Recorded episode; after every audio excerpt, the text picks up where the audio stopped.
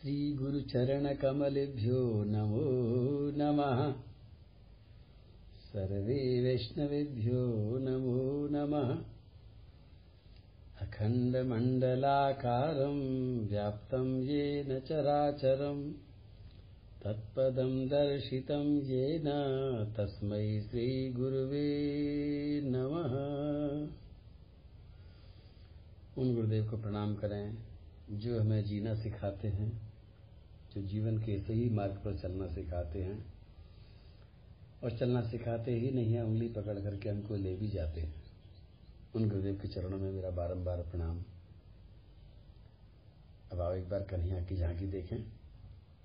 बर्हापीडं नटवरवपू कर्णयो कर्णिकारम्। बिभ्रतवासः कनककपिशम् वैजयन्तीम् च मालाम्। रन्ध्रान् वेणोरधरसुधया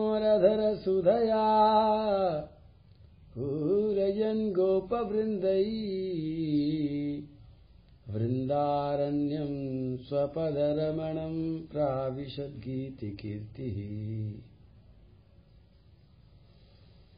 राधे कृष्ण राधे कृष्ण कृष्ण कृष्ण, राधे राधे। राधे श्याम राधे श्याम श्याम श्याम, राधे राधे। जब भी प्रकृति की प्रकोप की बात आती है और जब भी पर्यावरण की बात छिड़ती है, जब भी तेज गर्मी की बात होती है या तेज बरसात की बात होती है या अकाल की बात होती है जब भी पुराने रिकॉर्ड तोड़ने वाली बात होती है तो मुझे भागवत का एक ही प्रसंग याद आता है। बेन का प्रसंग। जिसने एक आदेश दिया था अपने राज्य में, न अष्टव्यम न दातव्यम, न होतव्यम द्विजा क्वचित इति निवायत धर्मम भेरी घोषण सर्वश। चौथे स्कंद के चौदहवें अध्याय का ये छठवां श्लोक मैंने बोला। बेन,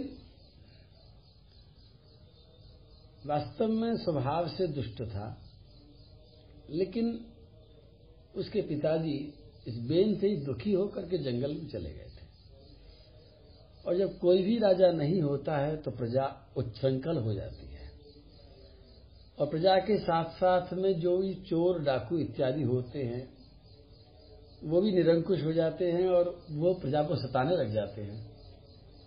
ऐसी स्थिति में ऋषि मुनियों ने इकट्ठे होकर के विचार किया और अपनी ही मर्ज़ी से स्वयं आकर के सुनीता के बेटे उस बेन को राज सिंहासन पर बिठा दिया और सारे के सारे अधिकार उसको दे दिए। सिंहासन पर बैठते ही उसको इतने सारे अधिकार मिल गए। और अधिकारों के कारण वो एकदम उन्मत्त हो गया। उन्मत्त होकर के उसने चारों तरफ़ ये घोषणा शुरू कर दी कि मेरे राज्य में न तो कोई यज्ञ करेगा। लोगों ने सोचा, चलो यज्ञ में रोक लगा रहे हैं तो हम कम से कम दान तो करेंगे। तो उसने दूसरा फरमान जारी किया कि न कोई दान करेगा। ऋषि मुनियों ने सोचा, ब्राह्मणों ने सोचा कि चलो इसने दान पर रोक लगा दी है, यज्ञ पर रोक लगा दी है तो चुपचाप अग्निहोत्र तो कर लेंगे। क्योंकि भारत की जो आत्मा है, वो देने में लगी हुई है। वो जानती है, जब तक देंगे नहीं, तब तक मिलेगा नहीं। बहुत ज़्यादा देना होता तो यज्ञ करते हैं। सब तरह से देते हैं, लुटाते हैं। कम देना होता है तो दान करते हैं, चुपचाप किसी को दे देते हैं। और उतना भी अगर नहीं कर पाते हैं, किसी कारण से तो होत्र, अग्निहोत्र करते हैं। जब यज्ञ करना होता है तो बहुत बड़े विशाल जन समुदाय में यज्ञ होता है। और दान उससे छोटे समुदाय में होता है। लेकिन इन दोनों चीज़ों में ही लोगों की ज़रूरत पड़ती है। दान देने में दान लेने वाले की ज़रूरत पड़ती है और यज्ञ करने में भी लोगों की ज़रूरत पड़ती है। अगर आपको जल महायज्ञ करना है तो ऐसे लोग चाहिए जो पानी पी सकें। श्रीमद भागवत ज्ञान महायज्ञ करना है तो ऐसे लोग आसपास में चाहिए जो उस कथा के अमृत को पीने को तैयार हों। कोई भी यज्ञ करते हैं तो लोगों की ज़रूरत पड़ती है। दान करते हैं तो भी लोगों की ज़रूरत पड़ती है। किसको देंगे? किसी को तो देंगे। लेकिन कभी कभी ऐसी परिस्थिति भी आ जाती है कि लोग नहीं मिल रहे हैं, न समुदाय मिल रहा है, इक्का दुक्का भी नहीं मिल रहा है। तो ऐसी स्थिति में कहीं मनुष्य हाथ पर हाथ धर के न बैठा रह जाए तो तीसरा विधान भी है, अग्निहोत्र कर देते हैं। किसी ने मेरे से पूछा भोजन से पहले जब हम किसी को भोजन कराते हैं तो किसी ने पूछा कि महाराज जी, कोई नहीं मिलता है तो क्या किया जाए? मैंने कहा, नहीं मिलता है तो भी हमें देना है। किसको दें? मैंने कहा, मनुष्य नहीं मिलता है तो किसी पशु को दे दो। लेकिन दो ज़रूर। पशु भी नहीं मिलता है तो किसी चीटी को दे दो, लेकिन दो ज़रूर। चीटी भी नहीं मिलती है तो पेड़ की जड़ में ही डाल दो, लेकिन दो ज़रूर। लेकिन कई बार ऐसा लगता होगा कि भाई पेड़ की जड़ में डाल दिया, बेकार हो गया, चीटी ने खा लिया, चीटी क्या करेगी खा करके, क्यों खा रही है चीटी? जानवर को क्यों खिलाएँ? इतनी बढ़िया बढ़िया चीज़ हमने बनाई थी। जानवरों को क्यों खिलाएँ? तो मैं बता दूँ कि इसी बात के लिए हमारे यहाँ पर ऋषि मुनियों ने अग्निहोत्र बनाया है। अग्निहोत्र का मतलब है तुमने कीमती से कीमती, अब जो खाने पीने में सबसे कीमती घी होता है, घृत, अमृत की तरह है। सारी मिठाइयाँ घी से बनती हैं, घी सर्वश्रेष्ठ है। और उस घी से अग्निहोत्र होता है, आग जला करके, घी में कुछ सामग्री मिला करके, अच्छी से अच्छी चीज़ें मिला करके, बना करके, अग्नि में डाल दिया था स्वाहा। ये अग्निहोत्र कितनी सुंदर चीज़ है। जो सबसे कीमती था, जो सबसे हमारा प्रिय था, वही स्वाहा कर दिया। वास्तव में जो अग्निहोत्र करेगा, जो अपने जीवन में से निकाल के किसी को देगा और जो यज्ञ करेगा, उसको चीज़ों की आसक्ति हो ही नहीं सकती। क्योंकि आसक्ति जो होती है चीज़ों में तो वो देने नहीं देती किसी को। और अग्निहोत्र कहता है, डाल दो इस आग के अंदर। हो जाने दो स्वाहा। अभी तुम्हारा नहीं है। तो उस बेन ने तीनों चीज़ों के लिए मना कर दिया और ऐसे ही मना नहीं किया। भेरी घोषण सर्वसा। अपने राज्य में चारों तरफ़ नगाड़े बजा बजा करके लोगों को अनाउंसमेंट करा दिया कि कोई भी खबरदार अगर किसी ने यज्ञ किया तो खबरदार किसी ने दान किया तो खबरदार किसी ने अगर कोई अग्निहोत्र किया तो। बस मन को तो बहाना चाहिए था। क्योंकि ये तीनों चीज़ें ऋषि लोग कब से कहते आए कहते आए, परंपरा डाल करके आए, तब जाकर चीज़ चलती है। मनुष्य का मन न तो अग्निहोत्र करना चाहता है, न दान करना चाहता है और न वो यज्ञ करना चाहता है। उसको कोई भी बहाना मिल जाता है तो वो तुरंत के तुरंत, जैसे मैंने कहा कि मेरे से लोग कहते हैं कि महाराज जी, हम इसलिए भोजन नहीं देते हैं किसी को खाने से पहले, क्योंकि यहाँ कोई मिलता ही नहीं, हम जहाँ रहते हैं। तो उनको कोई ना कोई बहाना चाहिए चाहिए। और लोगों को उस जमाने में भी बेन के यहाँ पर भी बहाना मिल गया कि बस, अब तो राजा की आज्ञा हो गई, अब काय को दें किसी को, काय को यज्ञ करें? एक बार मुझे मनीष सेवाश्रम के चेयरपर्सन विक्रमय पटेल ने एक घटना सुनाई थी। मुझे मालूम नहीं था कि ये घटना मुझे तुम्हें सुनानी पड़ेगी। तो मैं ध्यान से सुनता, ध्यान से तो मैंने नहीं सुनी। नाम वगैरह मुझे याद नहीं, लेकिन उसका जो कंसेप्ट है, उसकी आत्मा मुझे याद है। उन्होंने सुना है कि कोई बहुत बड़े मुस्लिम संप्रदाय में कोई बहुत बड़े संत, फकीर होते हैं, और उनके कहने पर उनके शिष्य लोग अपने कमाई का कुछ अंश निकालते हैं। उसे जकात निकालते हैं। कि भाई जो भी कुछ है, उसमें से दशांश निकाल करके हमने अपने गुरु महाराज की हाथ में दे दिया, वो कुछ भी करें। बहुत बड़ा उन्होंने वैभव सुनाया उनका कि किस तरह से वो देते हैं और किस तरह से उनके जो महाराज जी हैं, जो भी संत हैं, वो कैसे कैसे परमार्थ में लगाते हैं। तो घटना ये घटी कि एक बार किसी देश के राज्य में ये बैन लगा दिया गया कि यहाँ से पैसा आप बाहर नहीं ले जा सकते हो। आज घटना सुन लो, मैं जल्दी ही दोबारा से मुनिषि आश्रम जाऊँगा उनसे दोबारा पूछूँगा तो सारी की सारी बातें देश का नाम वगैरह अच्छी तरह से लिख करके लाऊँगा, फिर दोबारा सुनाऊँगा। लेकिन मुझे आज तो अधूरी सी कथा सुनाई दे क्योंकि इसमें बड़ी बड़ी गहरी बात छिपी हुई है। तो जिस देश में लोग रहते थे, वहाँ पर एक प्रतिबंध लगा दिया कि यहाँ से यहाँ की मुद्रा आप बाहर लेकर के नहीं जा सकते। तो संदेश गुरु जी के सोचा के साथ यहाँ के देश में मना हो गया है कि हम जो धन निकालते थे, धन आपको ले जाकर के नहीं दे सकते। क्या करें? धन भी नहीं दे सकते, सोना भी नहीं दे सकते, चांदी भी नहीं सकते। हम यहाँ से लेके नहीं आ सकते। करें क्या? तो वहाँ के जो जो गुरु जी थे, उन्होंने कहा, ऐसा करो तुम निकाल के रख लिया, बोले हाँ रख लिया। तो देखो, फलानी जगह जगह एक कुआ पड़ा है। उस कुएँ में तुम डाल देना। मैं अपनी शक्ति से उस कुएँ में से सारा का सारा धन यहाँ पर खींच लूँगा। और लोगों ने विश्वास किया, लोगों ने मान करके सारा का सारा पैसा नोट कुएँ में डाल दिए। और कुएँ में डालते गए डालते गए डालते गए, कई साल तक वो कुएँ में ही डालते गए। और जब सब ये प्रतिबंध वगैरह खत्म हो गया तो वो जो गुरुजी थे, वो कुएँ के पास पहुँचे। उससे पहले तो उनको भी जाने आने की इजाज़त नहीं थी। तो कुएँ के पास जाकर देखा तो कुएँ में सारे के सारे नोट, कोई तैर रहा है, कोई सड़ रहा है, कोई गल रहा है। तो लोगों ने कहा कि आपने तो कहा था कि मैं रूहानी शक्ति से खेच लूँगा तो यहीं पड़े सबके जो सड़ रहे। तो जो उन्होंने बात कही, वो सबसे बड़ी कीमती बात थी। उन्होंने कहा कि मुझे मालूम था कि मैं किसी रूहानी शक्ति से नोटों में खींच नहीं सकता था। और खींच भी लेता तो किसी दूसरे देश में चलते भी नहीं।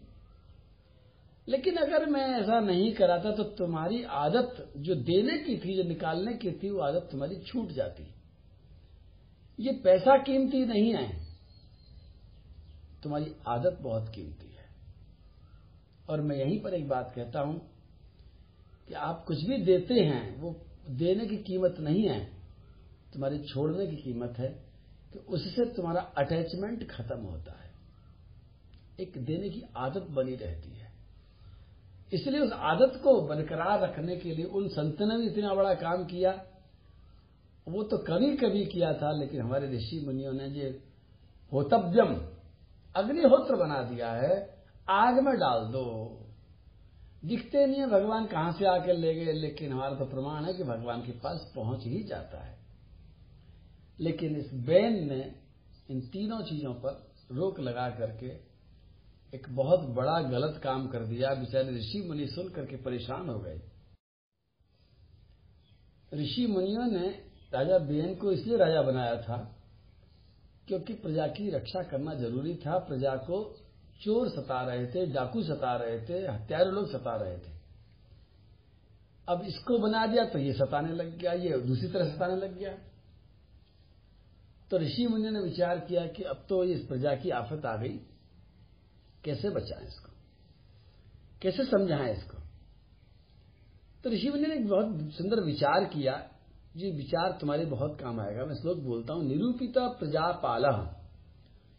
स जिघांसत वही प्रजा, तथापि शांत ये मामम नास्मा तत्पातकम स्मृशेत ये चौथे स्कंद के चौदहवें अध्याय का ग्यारहवां श्लोक है। निरूपिता प्रजापाल, स जिघांसत वही प्रजा। ऋषि, ये तुम्हें इसलिए काम आएगा कि कई बार हम अपने आप को बिल्कुल निरपेक्ष कर लेते हैं कि हमारा क्या मतलब है? हम क्या कर सकते हैं? तो ये शब्द रहता हम क्या कर सकते हैं, इसी पर थोड़ा सा विचार इस श्लोक के साथ करना। क्योंकि कई बार हम देखते हैं कि अगर हमारे करने का परिणाम नहीं आता है तो हम उपराम हो जाते हैं। उपराम मतलब छोड़ देते होना तो कुछ है नहीं, छोड़ो। अभी अभी कुछ दिन पहले की बात है, दिल्ली में मंडोली जेल की कथा से मैं लौट रहा था। मेरा प्यारा शिष्य गाड़ी चला रहा था, आगे बैठ करके और मैं पीछे बैठा बैठा, आराम से देख रहा था और मेरा शिष्य किसी आदमी से पूछ रहा था भैया रास्ता किधर से है? इतने में वो साइकिल वाला व्यक्ति दूसरे साइकिल वाले से लड़ने लग गया ज़ोर से। मेरे शिष्य ने धीरे से कहा, भैया लड़ो मत लेकिन वो गाड़ी चला रहा स्टेरिंग पर बैठा हुआ था, वो गाड़ी छोड़ नहीं सकता था, मैं तुरंत से गाड़ी में से उतरा, उतर करके उन दोनों का बीच पिछाव कराने लगा। मेरा शिष्य गाड़ी छोड़ करके आया, बोले, महाराज जी, आपको न लग जाए कहीं, आप आ जाओ। मैंने कहा, नहीं भाई, लग भी जाएगी तो कोई दिक्कत नहीं है। और देखो, मेरे अंदर तो ताकत भी ज़्यादा नहीं है, अगर वो दोनों हाथापाई करेंगे तो मैं बचा भी नहीं सकता हूँ। मेरे अंदर इतनी शारीरिक शक्ति नहीं है, लेकिन फिर भी मुझे इनको बचाने में आनंद आ रहा है। आनंद क्या आ रहा है? मुझे सूझ है इस बात की कि भले ही हमारे द्वारा किसी का झगड़ा समाप्त नहीं हो सकता है, हम जानते हैं इस बात को। भले ही हमारे समझाने से कोई नहीं समझेगा, हम जानते हैं इस बात को। लेकिन ग्यारहवा श्लोक तुम्हें सावधान करेगा कि परिणाम क्या निकलता है? निरूपिता प्रजा पाला स जिज्ञांसित वही प्रजा। तथापि शांत इमाम नास्म तत्पात्रकम स्प्रशेत एक तो पाप होता है, एक पातक होता है। वो पाप का ही छोटा भाई समझ लो अब ऋषि मुनियों ने तो राजा बेन से नहीं कहा कि तुम ये सब गलत काम करो। लेकिन ऋषि मुनि सोच रहे हैं कि हमने ही इसको स्थापित किया है, हमने ही राजा बनाकर बैठाए हैं। इसलिए अब जो जो ये काम कर रहा है, इसमें हमारा भी कहीं न कहीं छोटा छोटा हिस्सा होगा ही होगा। उस हिस्से से हम कैसे बच सकते हैं? उस हिस्से से बचने का एक उपाय है कि हम इसको समझाएँ। शांति इमाम हम इसको समझाएँ। हमारे समझाने से हमें वो सूतक, पातक जो लगने वाला है, वो हमको नहीं लगेगा। दो अगर लोग लड़ रहे हैं और हम अगर नहीं समझा रहे हैं तो भी हम पापी हैं, हमें समझाना चाहिए। चाहे वो नहीं समझे, कोई बात नहीं है। हमें अपना प्रयास करना चाहिए। कहीं आग लग रही है, आपको मालूम है कितनी बड़ी आग आपकी एक बाल्टी पानी से नहीं बुझेगी, लेकिन एक बाल्टी पानी फिर भी डाल देना। वहाँ की आग बुझे, न बुझे, वो भगवान की मर्ज़ी है, लेकिन उसकी लपट तुम्हारे पुण्यों पर नहीं आएगी। इसके लिए एक बाल्टी पानी डालना ज़रूरी है। तत्पातकम स्पर्शेत एक पातक का स्पर्श से बचने के लिए, खाली छुएगा बस खाली। वो पाप लगेगा क्या? छुएगा। लेकिन वो छूना भी अच्छी बात नहीं है। इसके लिए ऋषि मुनियों ने विचार किया कि हम जाके समझाते हैं। समझाना ज़रूर चाहिए। यही कह रहा था, आगे की बात, बाद में बताऊँगा। बोलो प्रेम से, राधे कृष्ण राधे कृष्ण कृष्ण कृष्ण, राधे राधे। राधे श्याम राधे श्याम श्याम श्याम, राधे राधे। और हाँ तुम तो सोच रहे हो कि फिर हुआ क्या? वो दोनों साइकिल वाले जब लड़ रहे थे बाप रे बाप ज़ोर से लड़ रहे थे। एक दूसरे खून के प्यासे हो गए तो एक दूसरे को जानते भी नहीं थे। मैं देख रहा था, कुछ नहीं था, केवल बाणी का खेल था, वो उसको गाली दे रहा था, उसके बाद तो गुस्सा आ रहा था। दूसरे वाले को भी आ रहा था, मैं भाई साहब भाई साहब कह रहा था, मैं सर जी सर जी कहकर को हटा रहा था, भैया हट जाओ। लेकिन खुशी की बात है कि वो मेरे प्रयास से शांत हो गए थे अलग अलग हो गए थे, और अनर्थ होते होते बच गया था, नहीं तो वाकई में अनर्थ हो जाता। ये मैंने बचा करके कोई उन पर एहसान नहीं किया, मैंने तो अपना भला किया। मैंने तो ये अच्छा बीज बो करके अपने प्रारब्ध को अच्छा किया। कभी तुम्हें भी ऐसा मौका मिले तो चूकना नहीं चाहिए। हालाँकि आज की भागदौड़ में समय मिलता नहीं है। मिलता है तो डर लगता है, ये लगता है कि लग जाएगी कहीं। लेकिन भागवत जो कहते मैं तो सुना देता हूँ अच्छा लगता है। किसी के घर में अनमनस्कता हो गई है, कहीं कोई झगड़ा हो गया है आप जाकर के उस झगड़े को शांत कराएँगे तो कभी तुम्हारे झगड़े को भी शांत कराने के लिए भगवान किसी को भेजेंगे। और आप तमाशा देखते रहेंगे तो तुम्हारे झगड़े पे भी तमाशा देखने वाले लोग ही खड़े होंगे। समझ गए मेरी बात को? एक बार फिर बोले राधे कृष्ण। हाँ बोलो। मुस्कुराओ तो सही। गुस्सा हो गया क्या मेरे ऊपर? एक बार एक शिष्य से मैंने कहा, भैया, देखो, आदमी परेशान हो रहा चले। तो उसने मेरे को सलाह दी कि, महाराज जी, उचित नहीं है। मैंने कहा, गुरु, तू है कि भाई मैं हूँ? तू मेरा शिष्य है, मैं तेरा गुरु बोले, गुरु तो आप हैं, लेकिन मैं भी, मेरी बात भी मान लो। मैंने कहा, भैया, मैं तो तेरी बात नहीं मानूँगा। तो वो बेचारा नाराज़ हो गया मेरे से कि मेरी बात नहीं मानता। आजकल के शिष्य भी ऐसे होते हैं। इसलिए श्री गुरु शरणानंद जी महाराज तो अपने शिष्यों से भी, बताऊँ क्या कहते हैं? ऐसा शब्द उच्चारण करते कई बार तो मेरा ही मन करता है, मैं भी ऐसे कहना सीख जाऊँ। पर अभी तक तो सीखा नहीं, पर सीख जाऊँगा। वो कहते हैं गुरु जी अपने शिष्यों को गुरु जी कहते हैं, लेकिन मैंने देखा कि हर शिष्य को गुरु जी नहीं कहते हैं, वो शायद उन्हीं शिष्यों से गुरु जी कहते हैं जो उनके सामने अपना गुरुपना दिखाते रहते हैं। मेरा भी मन करता है कि जो आकर के मुझे शिक्षा देते हैं तो उनसे मैं गुरु जी कह दिया करूँ तो कैसा रहे? आपको भी कहूँ क्या? तो गुरु जी आओ, राधे कृष्ण बोले, राधे कृष्ण राधे कृष्ण कृष्ण कृष्ण, राधे राधे राधे श्याम राधे श्याम श्याम श्याम, राधे राधे।